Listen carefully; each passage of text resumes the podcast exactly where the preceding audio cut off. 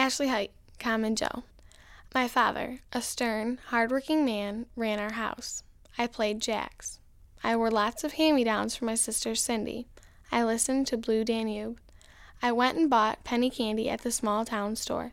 Grandpa called me Puddinghead. I studied reading, writing, and arithmetic. School ended in the 8th grade. Papa arranged my marriage to Bill. Bill bought a brand new 1929 Model A. I worked 60 long years at Michigan Bell Telephone. My life. Normal, but all my own. I was just a common Joe. Even as younger people imagine life when they're older, so do grown-ups remember their youth. Renee Calley's initials. An early July evening found Jesse and me in a grove of 10-foot saplings, sitting cross-legged and looking out over the quiet lake. Jesse, the son of migrant workers, came with his family every summer to Michigan from Texas.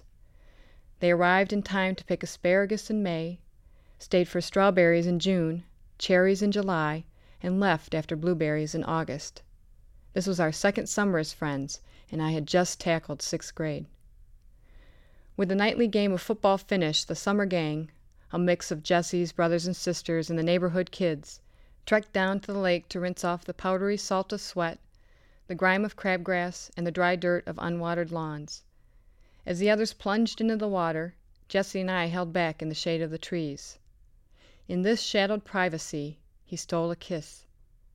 Suddenly shy, Jesse sprang up and walked over to a large maple. Taking an army knife out of his pocket, he carved our initials in the bark while I watched. Later that winter, on days I felt stung by sharp northerly winds, 7th-grade boys, flaring hormones, or clueless parents, I'd tramp through the snow to the lake, search for the tree, and slowly trace our initials with my fingertip.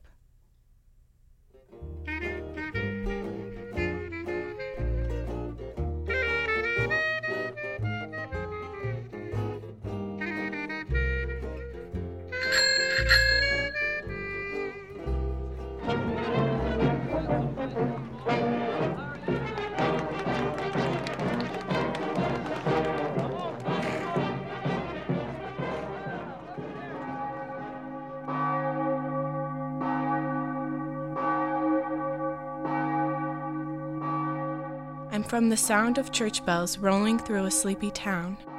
I'm from the winter wind and snow that whistles, chills, and stings. Each of the seasons in Michigan is distinctive, as student Martha Thienemann points out in a poem called Where I'm From.